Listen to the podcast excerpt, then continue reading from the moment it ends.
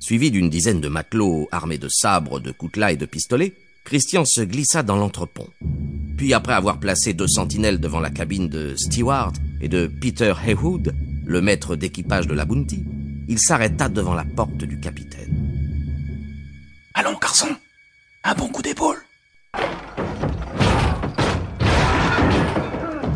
La porte céda sous une pression vigoureuse et les matelots se précipitèrent dans la cabine. Surpris d'abord par l'obscurité et réfléchissant peut-être à la gravité de leurs actes, ils eurent un moment d'hésitation. Oh là, qu'y a-t-il Qui donc ose se permettre? Silence, Blight. Silence. Et n'essaie pas de résister, ou je te baillonne. Inutile de t'habiller, tu feras toujours assez bonne figure lorsque tu seras pendu à la vergue d'Artimon. Churchill, attachez-lui les mains derrière le dos et hissez-le sur le pont. Le plus terrible des capitaines n'est pas bien redoutable quand on sait s'y prendre.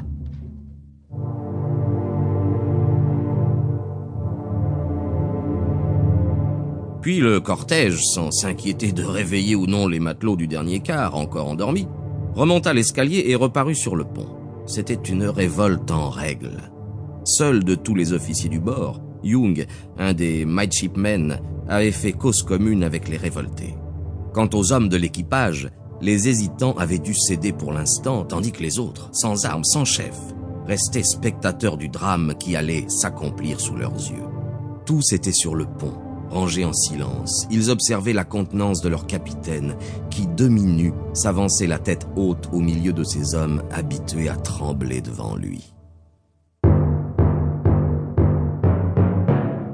Blight, vous êtes déchu de votre commandement. Je ne vous reconnais pas ce droit. Ne perdons pas de temps en protestations inutiles. Je suis en ce moment l'interprète de tout l'équipage de la Bounty. Nous n'avions pas encore quitté l'Angleterre que nous avions déjà à nous plaindre de vos soupçons injurieux, de vos procédés brutaux. Lorsque je dis nous, j'entends les officiers aussi bien que les matelots. Non seulement nous n'avons jamais pu obtenir la satisfaction qui nous était due, mais vous avez toujours rejeté nos plaintes avec mépris, Sommes-nous donc des chiens pour être injuriés à tout moment? Canailles, brigands, menteurs, voleurs Vous n'aviez pas d'expressions assez fortes, d'injures assez grossières pour nous. En vérité, il faudrait ne pas être un homme pour supporter pareille existence.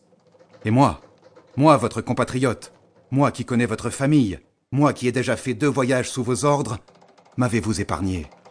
Ne m'avez-vous pas accusé hier encore de vous avoir volé quelques misérables fruits? Et les hommes? Pour un rien offert, pour une bagatelle, 24 coups de corde. Eh bien, tout se paye en ce monde. Vous avez été trop dur avec nous, Blight. À notre tour, vos injures, vos injustices, vos accusations insensées, les tortures morales et physiques dont vous avez accablé votre équipage depuis un an et demi, vous allez les expier durement. Capitaine, vous avez été jugé par ceux que vous avez offensés. Et vous êtes condamné. Est-ce bien cela, camarade Ouais, ouais, à mort Capitaine Blight, quelques-uns avaient parlé de vous hisser au bout d'une corde entre le ciel et l'eau. D'autres proposaient de vous déchirer les épaules avec le chat à neuf queues, jusqu'à ce que la mort s'en suive. Il manquait d'imagination. J'ai trouvé mieux que cela. D'ailleurs, vous n'êtes pas le seul coupable ici.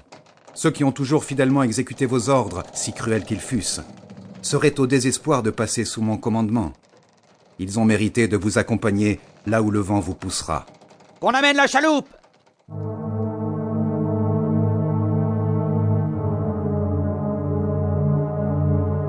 Un murmure désapprobateur accueillit ces dernières paroles de Christian, qui ne parut pas s'en inquiéter. Le capitaine Blight, que ces menaces ne parvenaient pas à troubler, profita d'un instant de silence pour prendre la parole.